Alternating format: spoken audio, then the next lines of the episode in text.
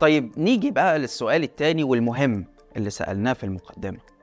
وهو إزاي حرب غزة بتؤثر على المنطقة العربية وممكن تنذر بربيع عربي جديد؟ صحيفة إيكونوميست البريطانية نشرت تقرير عن التحولات اللي ممكن يواجهها المسلمون في الشرق الأوسط بسبب الحرب على غزة. وقالت إن الحرب اللي بيروح ضحيتها آلاف الفلسطينيين بتشعل غضب المسلمين وبتنذر بثورة إسلامية في الشرق الأوسط.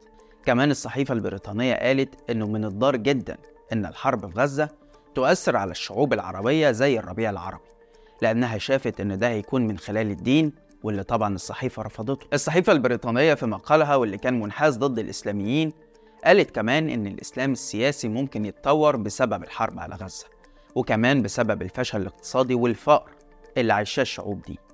لكن الصحيفة كمان قالت إن الحكومات العربية بتقمع أي من مظاهر التظاهرات اللي بتهدد بعودة التيار الإسلامي لأنها خايفة على نفسها أكتر ما هي خايفة على رضا الغرب. طبعا تحس إن الكلام متركب على مصر والسيسي. وأخيرا الصحيفة قالت إن حرب غزة ممكن تكون سبب من أسباب اتحاد السنة والشيعة بسبب النزعة الدينية ضد أعداء الدين. طبعا بغض النظر عن كلام الصحيفة البريطانية لكن اللي عايز أقوله لك إن حرب غزة سببت حالة غليان عند الشعوب العربية اللي مش قادرة تساعد إخواتها في غزة. والأنظمة وسط حالة الغضب دي بتطبع مع الاحتلال وبتساعده في القضاء على المقاومة. والأسوأ من كده إن الأنظمة دي بتخطط مع أمريكا والغرب لسيناريوهات ما بعد الحرب والقضاء على المقاومة اللي شايفينه حاجة بديهية.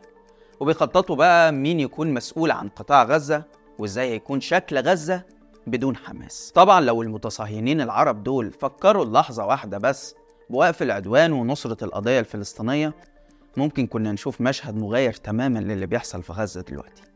في النهاية وطبعا وإحنا مشغولين بحرب غزة ومستقبلها مش عايزين ننسى إن في مهزلة بتحصل في سفارات مصر في الخارج. وطبعا كلنا شايفين الإقبال الكثيف عشان الناس محتارة تختار مين يا عيني ولا مين. لكن وزي ما السيسي بيستغل حرب غزة في تثبيت حكمه ودعمه في رضا الغرب عنه وتمديد حكمه ممكن في يوم من الأيام هتكون السبب في ثورة الشعب ضده اللي عانى من فشل اقتصادي وسياسي وخذلان لقضية العرب اللي الكل متفق عليها. بس كده. لحد هنا والحلقة خلصت. شارك الحلقة لو عجبتك وتابع حساب شباك وحسابي على الانستجرام هتلاقي اللينك في الوصف.